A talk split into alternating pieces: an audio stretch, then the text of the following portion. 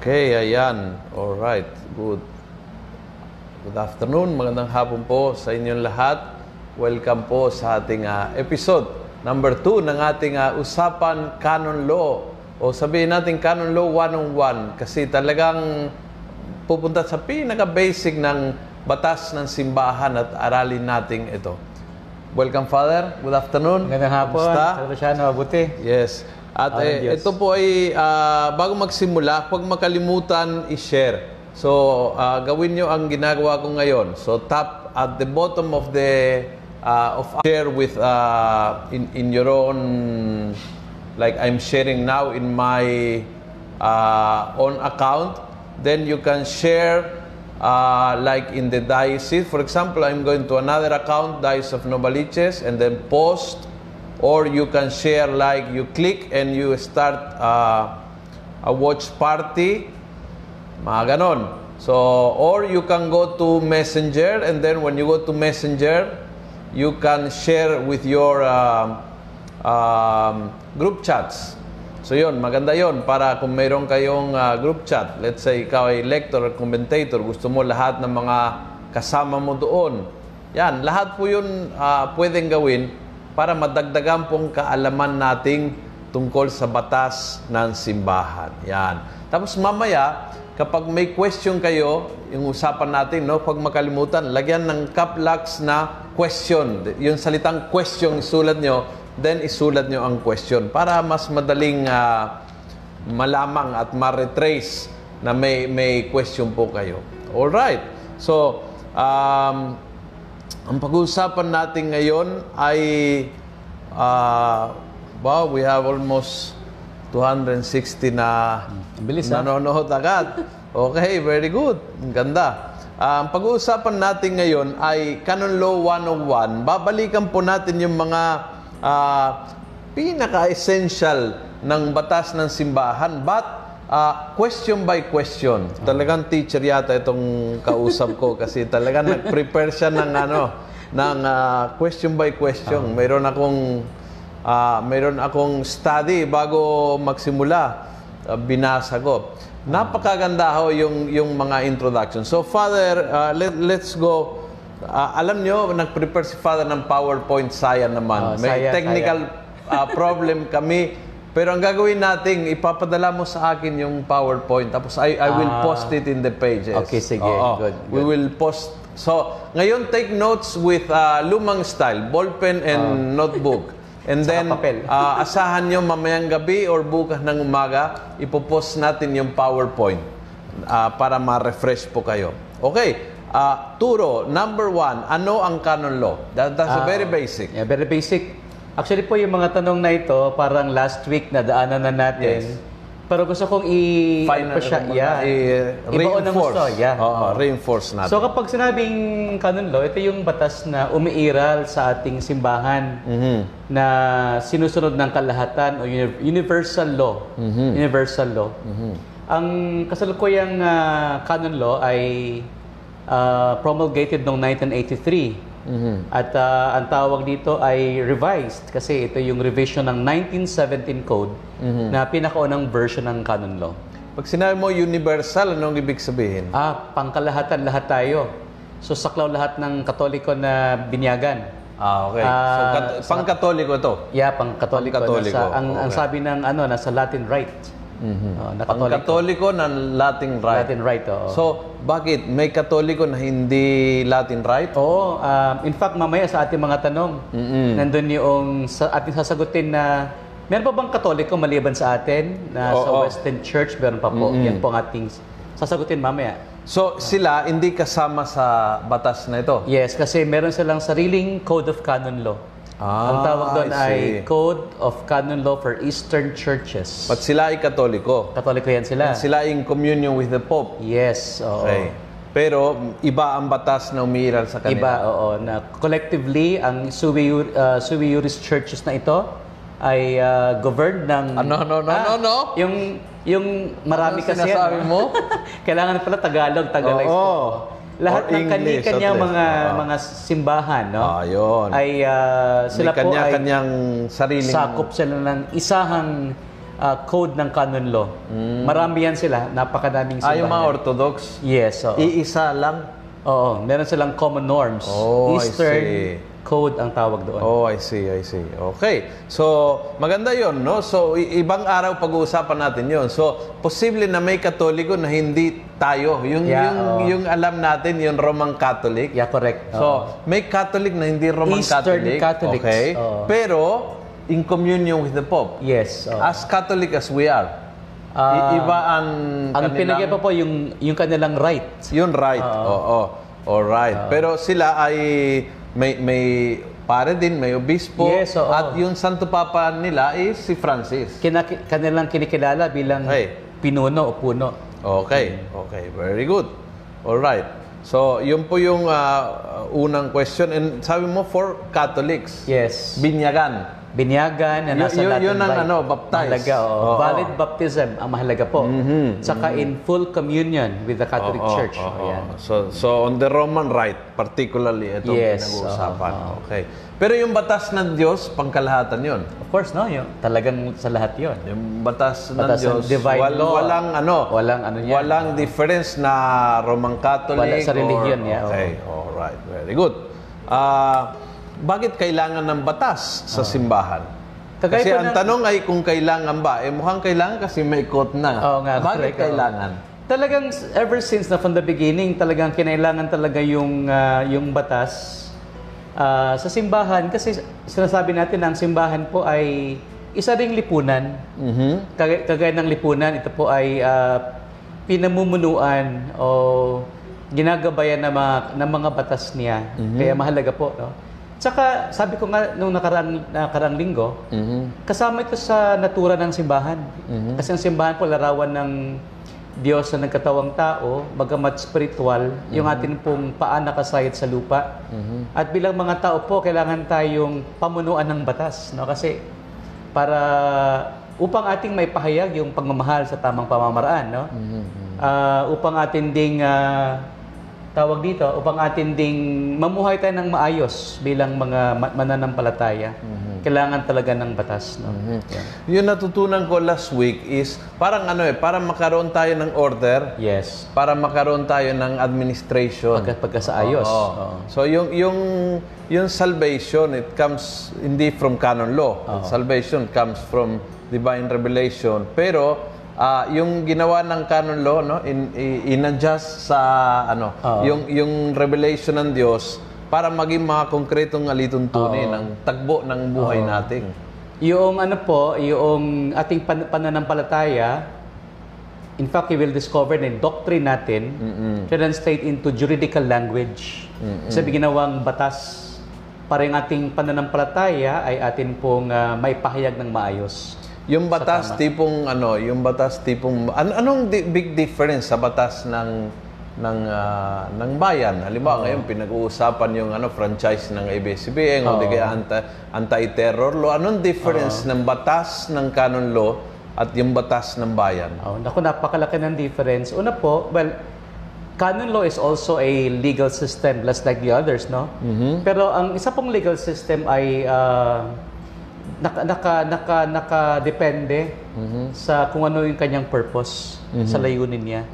So, layunin ng simbahan yung kaligtasan ng tao. So, doon po yung mga batas natin ay ah, nakatuon sa ganong klaseng layunin. Kaya ibang-iba, halimbawa, no, yung pamamaraan natin, in, maliban sa purpose ng simbahan natin, pati yung structure ng ating simbahan, yung hierarchical. So makikita natin dito yung ah, papaano ba- yung simbahan, yung kanyang strak- struktura. O yung ating mga batas ay nakaayon din doon sa ganong paniniwala kasi yung hierarchy, yung sa simbahan po ay part ng ano yan, divine will ng ating tagapagtatag na si Yeso Kristo. Mhm. Lahat ba na sa buhay Kristiyano ay nasa canon law? Everything ay is na ano? Yun po ang naging parang tanong last week, Papa De Luciano. Ang dami mga tanong, meron pa sa canon law, meron pa sa canon law. Oo. So, una po, ang batas ay sumasaklaw lang sa mga bagay na panlabas or external forum. At yung mga Ano yun? bagay Ano- na ano kayang yun? Ano- patunayan. Ano yung forum Ah, ito na yung sinasabi? Ang external mo, yung, yung panlabas, yung kayang patunayan sa korte, may pruweba, oo, may mga manifestasyon na nakikita, ganon. In contrast sa internal forum, yung forum ng conscience, kagaya ng kumpisal, no? So, ayan, no? yung, yun, ang, yun ang saklaw ng batas. Kaya po, ah, pag mga bagay dealing with conscience, ah, may, may, may mga- hindi na po Hindi kasama hindi doon. kasama doon. oh. Although, ang canon law, meron din tayong mga mga prescriptions regarding, for example, the sacrament of penance and reconciliation. Oo. Pero may hangganan siya, no? Pangalawa po, yung kalahatang batas na gumagabay sa lahat ng tao ay hindi yung canon law. Marami po kasing sources yan. Ang dami-daming pinanggagalingan ng mga batas natin. Sabi ko nga, ano una, ah, sa canon number 2 pa lang kaagad, sinasabi sa atin na yung mga liturgical norms Mm-mm. sa liturgical books natin yung mababasa yan. Ethical norms, yan, hindi yan, wala, wala yan sa canon law. So, yung mga bagay na basically external, panlabas, yun ang mga, yun naman ang kayang iano ng batas eh. Ah, gabayan, no? Oh. Ah, So, struktura, more on structure and forms. yes, oo. and, Mm. Mm-mm. Yun, so basically yun, yun ang, yun ang ah, saklaw ng canon law. Sabi mo yung liturhiya ay sa books. yung Sa books, li- no? liturgical How book. about yung ethics, yung morality? Saan, saan makuha yun? Um, part part of it is doctrine sa Catechism of the Catholic Church. Nandun yan, no? yung Christian Christian life, ayan, morality. Um, prayer, we can also find in the Catechism of the Catholic Church. No? Nandun yan. Uh, of course, yung going back to morals, yung Ten Commandments, mayroon doong magandang pagpapaliwanag sa Catechism ng Simbahang Katolika. So, yung mga ganung mga bagay po, ang mga bagay na So, para maintindihan ng tao, no? Halimbawa, let, let's get something. For example, yung kasal. Kayo ikakasal. Okay?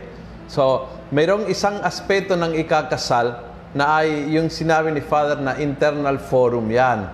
Kung talan nagmamahalang, napipilitang. Oo. So, yung, yun ay dadaan sa parish priest. Oo. In the in the internal forum, no? So mag-uusap yung ikakasal at saka yung pare under under secret and under oath tapos i-reveal na kung talagang nagmamahalang o napipilitan o pakasal lang dahil nabuntis o talagang nagmamahal na matagal plinano. So yung internal forum.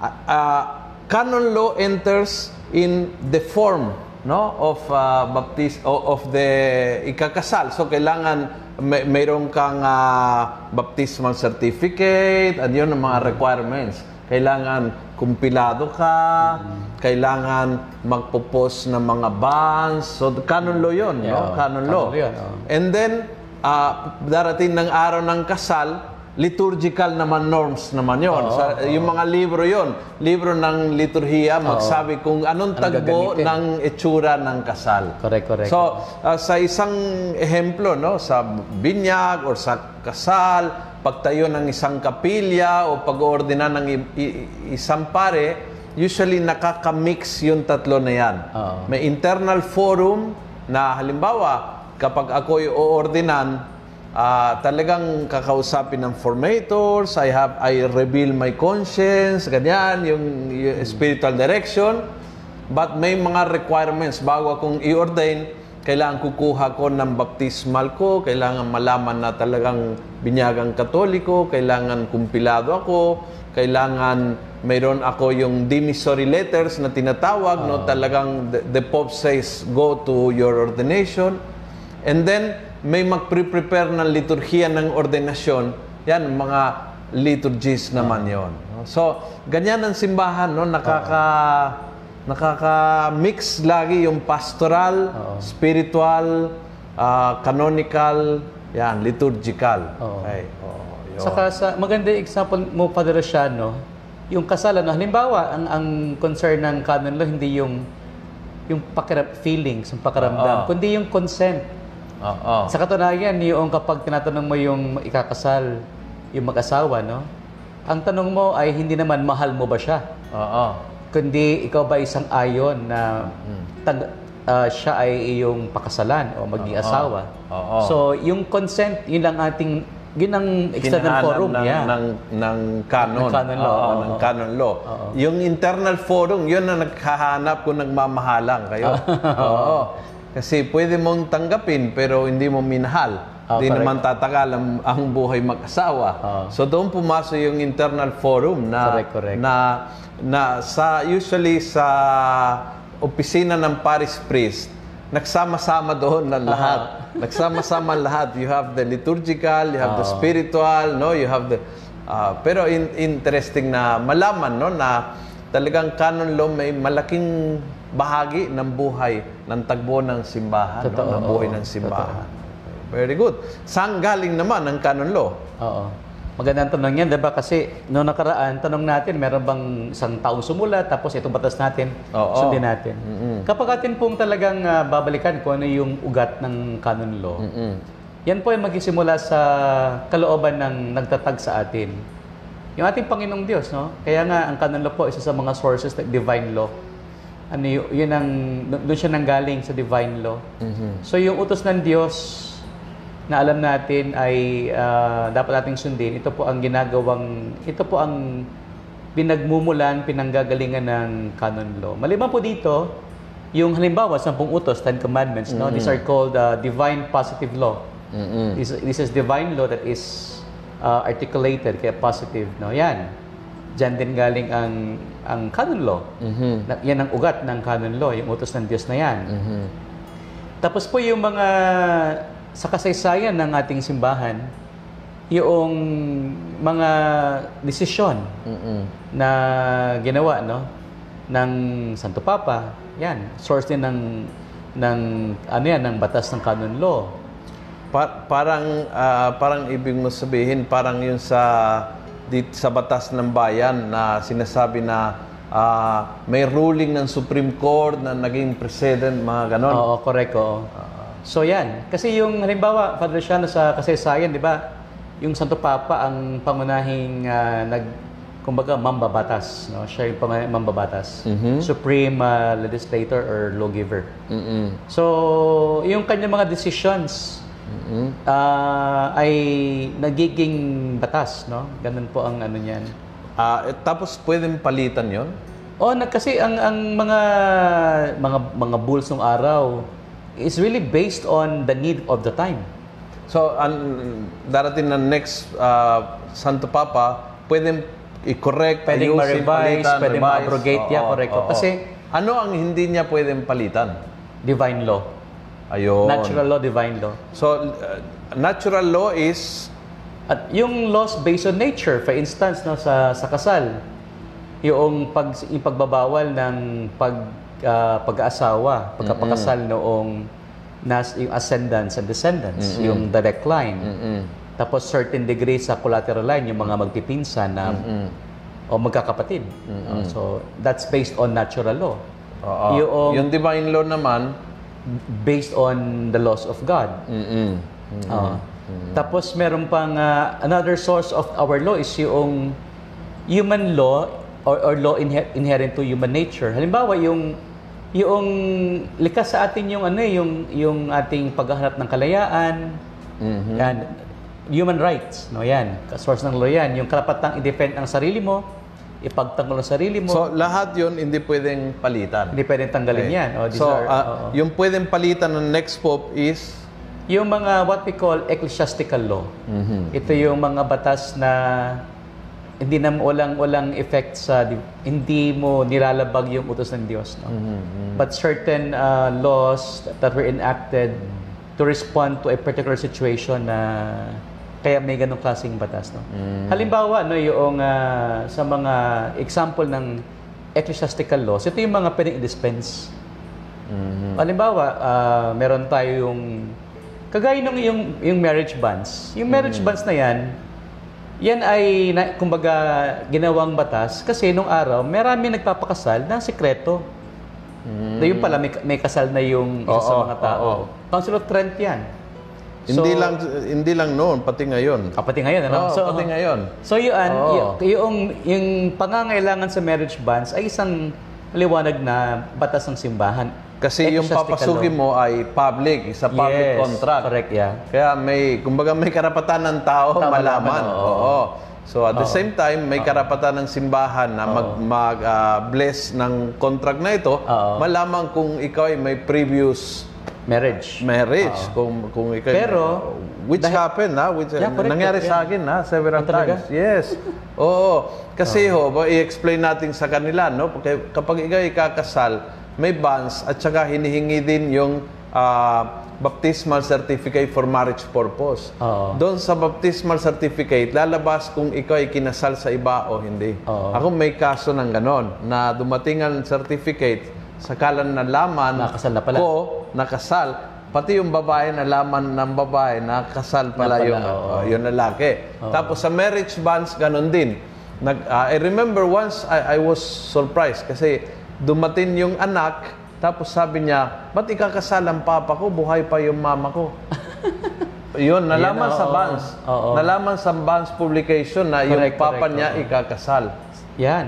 O, yun. Yan ay ecclesiastical laws, no? So, yun ay pwedeng i- I-dispense. dispense. O, di ba? Si, ang obispo, pwede mag-dispense niyan. Ay, oo. So, ah, yung... Pero yung, yung natural law, hindi na pwede. Ah, hindi talaga pa pwedeng baguhin Oo. yan kasi Hindi na pwedeng baguhin Oo, yun. hindi pwedeng mabago yung divine law, hindi pwedeng baguhin yan. Oo, ayun. Okay. So, kaya halimbawa itong sinasabi na ah, gay marriage, for example, Oo.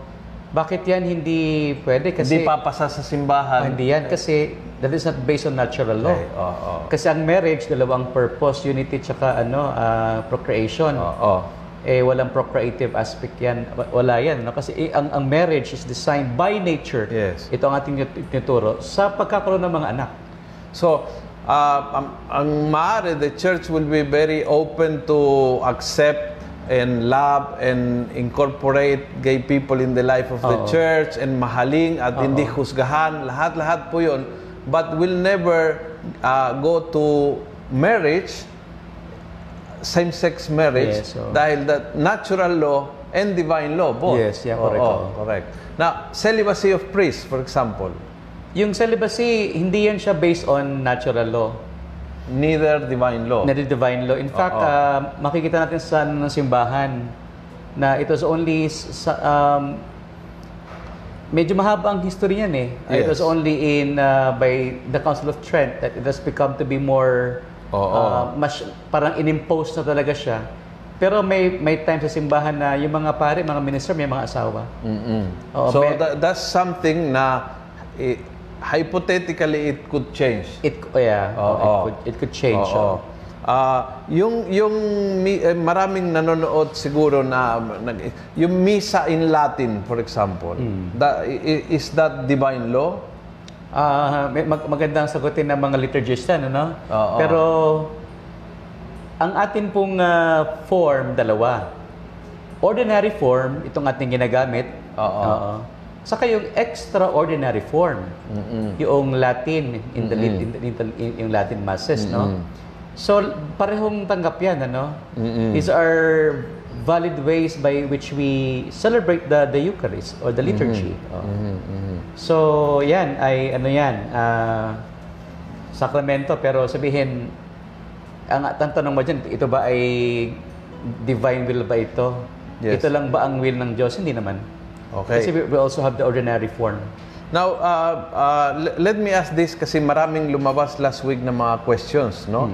Uh, is it in canon law yung pagbigay ng komunyon sa kamay, pagmimisa in Latin or in Tagalog, um, pagbigay ng komunyon na nakaluhod o nakatayo, is it uh, is it in uh, in in the canon law do, do you find canons na applicable to this kind of questions? So, kapag ating titingnan yung ah, canonical norms regarding the liturgy, ah, as I said, Padre Luciano, doon ka pumunta sa mga external, yung panlabas, kung paano dapat siya gawin. Um, ang pagkakalam ko, ah, pinag-usapan din yung ano yung yung pagtanggap ng communion ano. And I think the church allows also the the the receiving of communion by the hands. So mad- dalawang forms 'yan. yung sa by, by the mouth, no? Which is the for for some people the more reverent way of receiving it, no? But is it in the canon law? no. Sa liturgy natin makikita. Sa liturgy. Oh, sa okay. oo. natin, oh. So kasi maraming lumabas na questions last week about liturgical things, no? About the language of the mass, Yes, about oo. receiving in uh, communion in in the hands or kneeling down, etc. So the the answer would be that is regulated but is not in the canon law. Yes, kasi the canon law would not say receive communion only by the by the mouth. Okay. Or you have to be kneeling down. Hindi So- yun sasabihin. Oh, wala, wala doon yan. Kasi, di ba sabi ko natin yung principle na sa, sa, fir- uh, sa second canon, lahat ng liturgical norms sa liturgical books. Okay. Oo. Oo.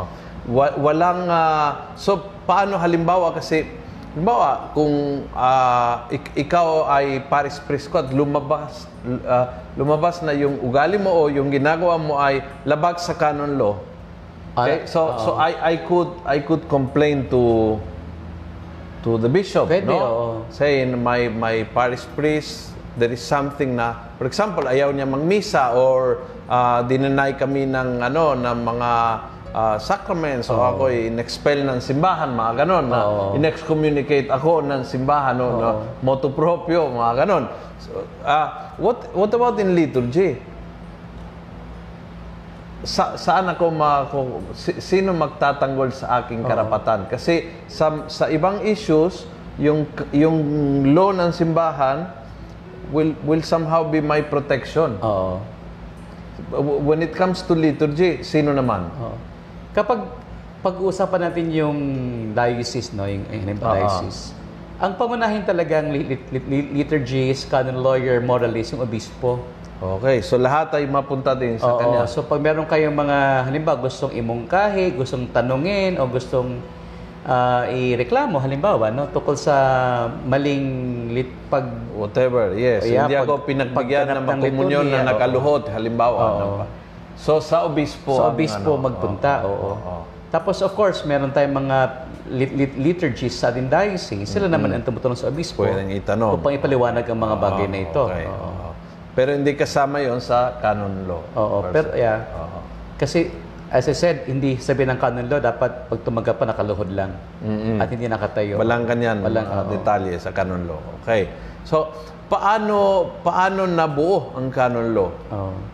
Ah, Gaano ka early in history na nabuo ang canon law? Palagay ko sa panahon talaga ni Jesus ito no, yung ah, as I said al- always no, yung ito ay nabuo sa pangangailangan natin no, bilang isang pamayanan. Mm-mm. Pero alam natin ang ating Panginoon po ay lawgiver. Kapag ating pupuntahan yung Gospel ni Matthew, Mm-mm. chapter 5, ito yung si Jesus pinakita bilang isang ah, tagapagbigay ng, ba- ng bagong batas, new commandment. Mhm. Diyan natin makikita na, na yan ang roots ng, ng, ng batas sa simbahan natin. Dahil sa ating ah, Panginoon. Sabi ni Jesus, naparito ako, ah, hindi upang ah, i-abolish o ipawalang bisa ang batas, kundi upang matupad yung batas. No? So, mahalaga yan. Ah, pero, Siyempre, yung mga bagay na yung mga Yung gas- code. yeah, yung, code, ah, mismo. as code mismo. Parang Yan. compilation ba? Yeah, oh, ano yan, ah, ito po ay ito po ay ah, tawag dito ah, parang merong development sa kasaysayan kung paano nabuo ang code. So, let me cite siguro halimbawa, no? N- nung araw kada diocese may sariling batas na particular sa kanila. Ang Santo Papa may batas para sa lahat, no? Pero sa hirap ng layo ng mga diocese ng araw, yung pag-travel, parang may kanya-kanya kada region o kada diocese until 1917 na pinagsama-sama Oh, so, ang lahat ng ano. Relatively late. It is, oo. Although we have universal laws, yung mga papal bulls na yan, mga decretals, sa mga ano. Pero hindi siya canon law- codified. yeah, yung Oo. canon talaga, yung codification, Oo. 1917. Mm, o I 1917, see. oo. Oo. So, I see. yan. At, at kinuha ba yung mga per diocese? So, paanong process paano nabuo? Um, kapag mag-aalala ka ng canon law, bahagi doon ng history ng lid- ng ano eh, ng kasaysayan ng ng batas no. Ah, makikita mo yung ah, maraming mga present norms galing sa Roman law, galing sa Germanic law, galing sa decretals na ganito, galing sa council na ganito, galing sa synod na ganito. So parang kaya Kin- compiled, kinumpile. parang compiled na Si- sila. Sino ba ang ano? Sino bang mautang nito? Sino ba ang ah, sino ba, ba i- is there a person na pwede sa, itukoy sabihin niyo "Et- ito nagkaroon ng idea o ito ang ama ng canon law. Ito ang nasa likod. Kumbaga siya ang nakaisip na ibuo, i-compile. Bagamat ito na no malinaw sa ating na starting from divine law uh, from Christ and be- before Christ, even from the Old Testament, no? Kasi we're talking about the the commandments, etc. Tapos yung mga bulls ng iba't ibang Santo Papa, may may mga batas na lumabas per region at per diocese. But sino in 1917 nakaroon ng ano, was he really the Pope or was a cardinal, a bishop, someone na talagang sabihin natin yung yung yung ah, engine behind this promulgation of canon law. Siguro po, masasabi natin na this really is a church, no? This is this is a development in the church. Uh, we have to go back to the time of uh, Pope Pius XII, no? At saka si Pope Benedict XV. Sila, tala- sila yung nag-lay down ng foundations para ma-codify yung canon law. So in 1917, uh, Pope Benedict XV was the one who promulgated the the, the first canon law. Yung natin- the old code ang, ang tawag natin, sorry. The old code. So, if you're going to say persons, the pope siguro they represent the ano eh, the bishops, no, the the yearning of the bishops na ma-codify ang ating mga batas. Sinong inatasan nila? Ah, mga cardinal. Oo. Y- there, there are cardinals who really stood out, no. Ang dami-dami mga kasi uh, the what they did is to form commissions. Gumawa sila ng parang lupon ng pag-aaral, yung nagtinipon si Gas parang if I'm not mistaken, yung mga words na Cardinal Gaspari, yung mga ganun, no, ng pananang Net 7 Code. So tha- that time yung yung walang lawyers sa simbahan. Yung study mo Ah, oo. non-existing noon. No, meron na meron mga canon lawyers, meron din mga civil lawyers. Parang walang halos pinagkaiba yan sa simbahan kasi because of the ano, papal estate ng araw, di ba? May canon lawyers noon. Uh, those who study the canon law or practice canon law, uh, if the canon lawyers precede the promulgation of, of the code. Ah, So these are- may may canon lawyers kahit hindi codify yung Yes, canon so law. for in, in- yung mga nasa rot nasa rota ng araw, these are canon lawyers who practice church law. So oh, I see. they studied the papal decrees. Ano ang Rota. Romana? At uh, the Roman Rota, ito po ang isa sa mga tatlong ah, korte ng Santo Papa. Ito yung mga, kumbaga, Supreme Court. Supreme Court. oo, ng pero- simbahan. simbahan. Pero may mas mataas pa dito yung signatura naman. Ang ang pinagkaiba lang nila Pan Luciano kung ano yung klase ng kaso na kanilang pwedeng i-handle. Oh, anong anong kakaiba? Ah, yung sa Roman Rota, yung tungkol sa decision ng mga lower lower, lower courts. oo. Ang marriage, for instance, o Annulment, mga ganon. Yeah, ano, oh, an- annulment cases, o Sa Yun namang signatura. mga ano naman yun, mga this is uh, decisions coming from executive um, authorities. Yung mga mga dik- mga conflicts sa mga decree, no, mga ganon. Oo. So, if, magkaiba ng mat- material, kumbaga, ibig sabihin. Ah, I see, I see. W- We have a question here, no? Um, two questions actually. Number one is, sakop po ba sa canon law yung ilang beses dapat mag-confession within a year? Within Di- uh, Oh, year. thi- this kind of things that we, sabi natin, mayroon po tayo na dapat mag-umpisa once a Oo. year ang katoliko. Yeah. Sa, sakop ba sa canon law? Maki- I think makikita natin sa Sacrament of Penance. Aha, Oo. right. Another question is, may certain minimum number po ba ng kumpisal sa loob ng isang taon? May, may, ah, may mga ganon? Ah, yung yung one of the six precepts, iba at least once a year, time, at least once a year ha, Oo. ang, ang isang katoliko. Itong mga precepts na ito, ah, ma- mabasa sa canon law or Mababasa or- natin yan sa- or sa catechism? sa catechism yan mababasa. oh. Aha, aha. Ah, ano po ba yung sakop ng marriage if both did not commensurate or practice their union together? Sa canon law po ba pwede nila ipa-file ng nullity ang marriage nila? Ah, kap- ano, y- ang tanong, ano po bang saktong marriage if If both Anong ibig did not sabihin ng commensurate or practice their union together. ay, Kung hindi sila nagsama, baka siguro yung consummate probably. Oh, kung non-consummation, of Ang course, i- no? ibig sabihin ng kinasal, hindi sila nakipag-sex. Oo. Yan pong ibig sabihin ng consummation. non-consummation, oo. Oo. Hindi nila, oo. So, So ang, kinasal, but they never live together. Uh, they they never uh, stay together. Kumbaga, yun. ah, y- yung tanong niya kasi, sakop ba yun? O kung non-consummated, di, di ano yan, sakop ng canon law, pwede mong i- i- i-file yung nullity of marriage because of non-consummation. Mm, mm, Hindi ko na lang kung ano sabihin ng commensurate. Sabihin, hindi sila nag-perform Oo. according to the demands of marriage. Siguro, bi- ang language kasi ng ano sa, sa ganyan yung yung ah, incapacity. Sabihin, halimbawa, mag, nag, mag-asawa pero hindi hindi kayang managot bilang isang isang asawa, no? Hindi ginampanan ng kanyang tungkulin. Oo. Oo. O kaya may dip, may diferensya talaga na hindi maayos ang kanilang buhay, no? Ang, ang, ang diferensya psych- psychological. Mm, Oo. mm, mm.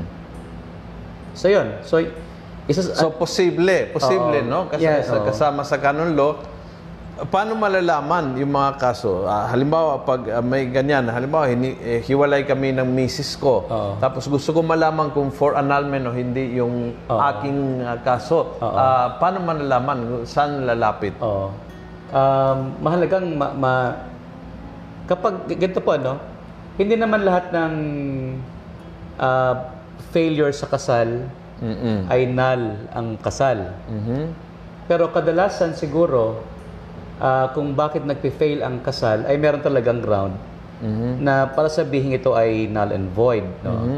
Ngayon, ah, kung talagang gusto niyo isang guni, halimbawa yung kasal, kasal na, na ganyan, pumunta kayo sa tribunal, magtanong kayo sa, sa inyong mga parish priest. Ang mga parish priest po, Umpisa doon. train sila para ma-detect ano yung ano yung maaring ground o dahilan. Kumbaga, ah, yung parish priest ay yung emergency room. Oo. Doon ka papasok. Tapos, yung canon lawyer is yung specialista. Oo. Yung cardiologist, pulmonologist. So, yung, yung parish priest is your emergency room. You go there first. Oo. Tapos, ah, sasabihin ng, ah, ng canon lawyer, dumaan ka ba sa parish priest mo? Yun. Kasi, yung parang basic interview, basic assessment, no?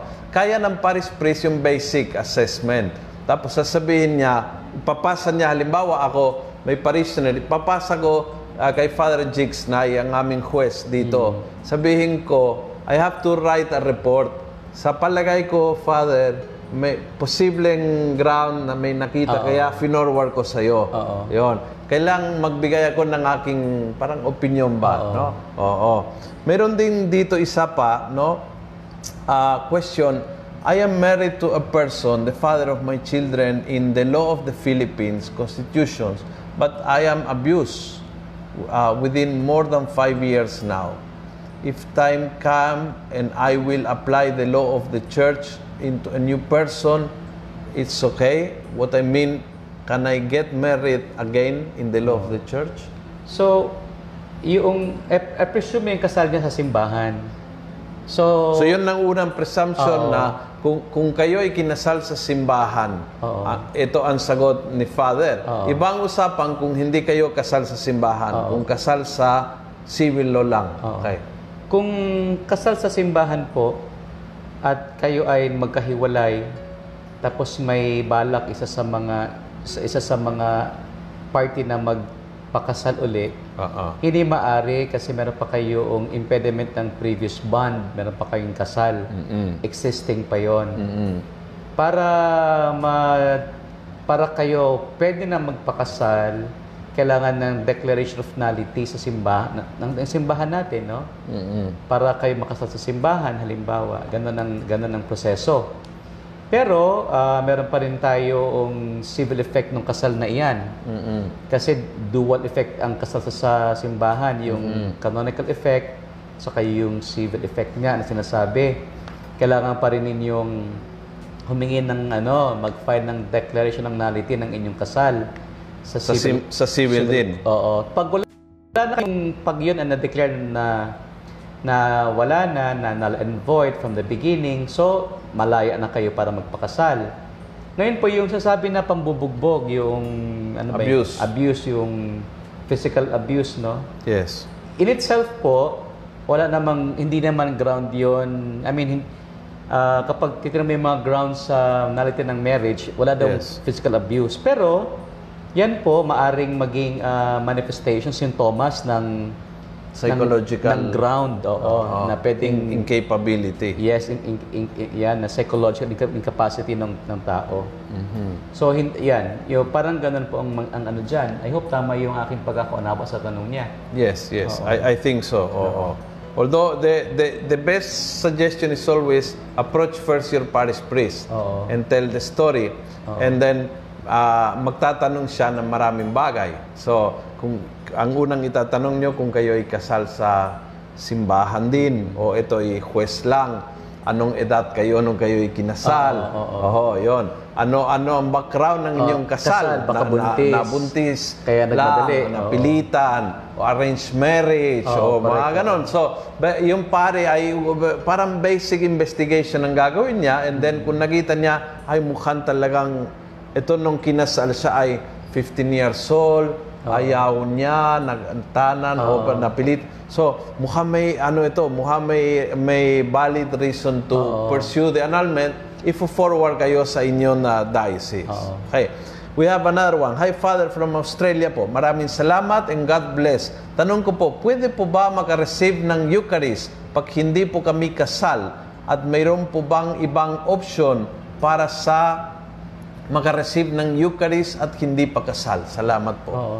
Nagsasama, ibig sabihin, eh, nagkasama ho sila, no? Oho, na hindi kasal. Ito po siguro isa sa pinaka ah, misunderstood natin, no? Yung pong pagsasama ng dalawang tao na, hin- na, na parang mag-asawa sa isang bahay, na hindi naman sila kasal sa simbahan, ah, yan po, ang, ang ating tawag dyan po ay yung state of sin, no? State of sin. Iba ito sa ano sa tawag nating act of sin.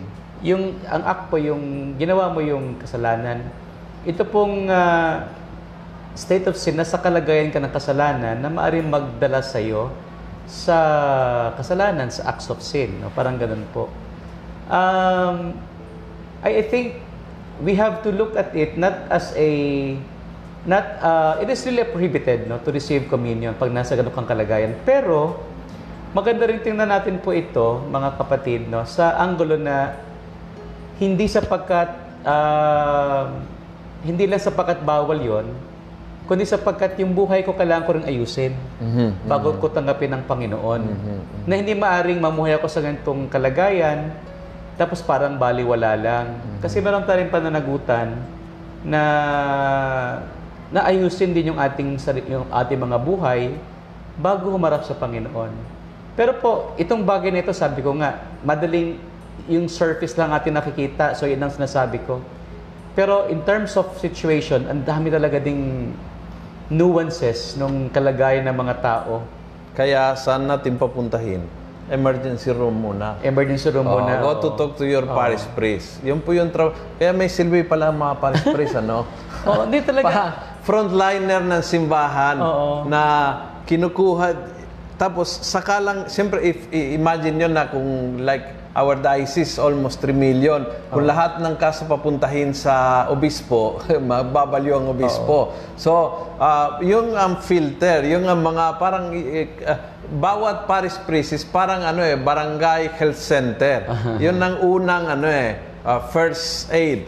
And do- doon din na detect ang kasong ito, mukhang pwede, mukhang hindi pwede, mukhang kailangan, hindi ko kayang i-decide ito. I have to consult my bishop, I have to ask him to decide. O kailangan ipasa ito sa canon lawyer, sa korte ng diocese. So, pinaka-best uh, na advice, ah, go to talk to your parish priest. Huwag niyo sabihin yun, narinig niyo sa isang talk or na napanood nyo sa TV o narinig sa kapwa nyong ah, naglilingkod sa simbahan. Talk to the parish priest. Siguro Yes. Father Luciano kasi meron siyang tanong na ano, of course I understand po, I, I do respect the situation. May tanong din siya na meron po bang alternative o options para makareceive ng Eucharist ang hindi pa kasal? Parang Spiritual communion. yeah, parang ngayon po parang wala kasi talaga alternative Yes. eh, na ano na Yun, maliban po spiritual sa communion. You, you, Yeah, yun- kasi yun- yun talaga you lang. can receive that one. Uh, spiritual Sacramental communion. po is different, Oo, oo. it's different. Meron pang isang tanong from Gloria Roque. Ah, ang hindi po kasal sa simbahan, pwede ba mag-serve sa simbahan? Ito po, um, kasi pag mag-serve ka, parang ah, marami tong ano, marami tong implications na ng tanong na ito ano. Una-una, Pero answer as canon lawyer, ah. Ako, no, no, ko- not as a uh, parish priest. Tingin ko po wala namang ano, wala namang dapat ah, humadlang sa para mag-serve. Kaya lang siguro may mga limitations. Mhm. Kasi ah, let's say kung ikaw ay ah, lektor Mhm. o lay minister Mhm. na you will have to receive Holy Communion, ma- maku- ma- mahihirapan ka din na mag-serve ka ng hindi ka, hindi ka makakatangga, parang ganun. Pero halimbawa, mag-serve ka sa ng ating mga ating mga kuya sa PREX, halimbawa, no? Mag-serve sa mga iba't ibang committee sa ano, pwede naman. Pwede naman. In fact, oh, maganda nga na mag-serve para mapalapit at siguro mag-lead sa sa kasalan. Ito, Father, may, ano, may, may another question quite similar but may twist.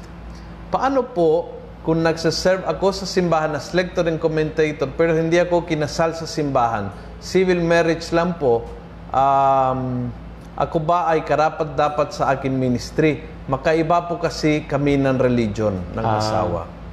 Meron pong tinatawag na ano na uh, mixed marriage or disparity of cult. Ibig sabihin po kahit hindi katoliko asawa mo o hindi binyagan o hindi kristyano marahil halimbawa no. Pwede pa rin kayong kasal sa simbahan, canonical wedding, no? Pwede pa rin po 'yon. So, Disparity of cult is parehas kayong ano, magkaiba ng Christian. Ano 'yon, ang ang disparity of cult Katoliko yung isang party, yung isang namang party ay hindi, Chris- hindi binyagan. Ah. Hindi siya Christian, hindi siya binyagan. Pwedeng Muslim, pwedeng... So yung mixed marriage naman, Yun namang mixed marriage, sa dalawang binyagan, ang isa, ang isa doon hindi katoliko. okay. Basta yung pag-valid ng baptism, pero hindi katoliko, mixed marriage yun. Okay. So ang tanong niya, karapat dapat ba ako? Parang ang Diyos na naman ang titingin sa ating puso kung karapat dapat ka. Mm. Ang mahalaga po dito, I think yung malaman mo na meron kang ano, ah, meron kang sol- solution sa problema na iyan. Mhm. Kung hindi naman yung repulsive sa asawa mo na magpakasal sa simbahan, without converting him or her sa Catholic faith, pwede naman. So, pwede kayong Pwede magpakasal magpakasal, oo. kahit hindi siya hindi siya kailangan ah, mag-convert. Oh, hindi, hindi kailangan. Okay. Oo. Very good. Father Jigs, believe it or not, ay Ang bilis na. 5 minutes to 6. At magmisa ka pa. Oh, at magmisa ako.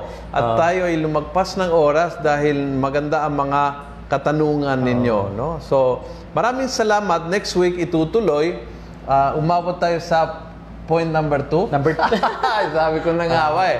Oo. Supposed to be 10 points ngayon araw before going to yung pangalawang paksa. But we, it- it's good that we go slowly Yeah, para correct, correct, talagang ma-digest. Promise namin po, ah, hopefully within the day or tomorrow, ipopost sa ating ah, mga pages, sa Dice of Novaliches, sa Almusalita, lahat ng pages, ang PowerPoint. So you, you can read and do your own home study. Para sa next ah, Tuesday, mayroon po kayong um, mayroon po kayong konting background para hindi po tayo umpisa sa zero every time, no? Thank you. Thank Maraming you, salamat, Father. Thank you And po see you again lahat. next week, no? Oo. Kasi uh, bagamat may formation tayo pero hindi abot ng alas 5. So Ah, pwede talaga? pwede din natin Kasi umaga lang, no? Oo. Oo. Tama, Yan, tama. May talk pala next natin week. yun. Salamat, Luciano. Okay, thank you. Bye-bye. See you next week.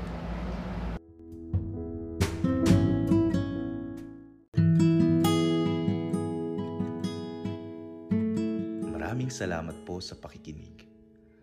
Huwag niyo pong kalimutang i-click ang follow button sa podcast channel na ito upang matunghayan pa ang iba't ibang episode ng Almo Collabs. Maaari nyo rin pong ilike ang Facebook page ng Almosalita para makita pa ang ibang mga content katulad nito. Maraming salamat po sa pagiging mga cyber missionaries mga kaalmosalita and together, let's make the Word of God viral every day and everywhere.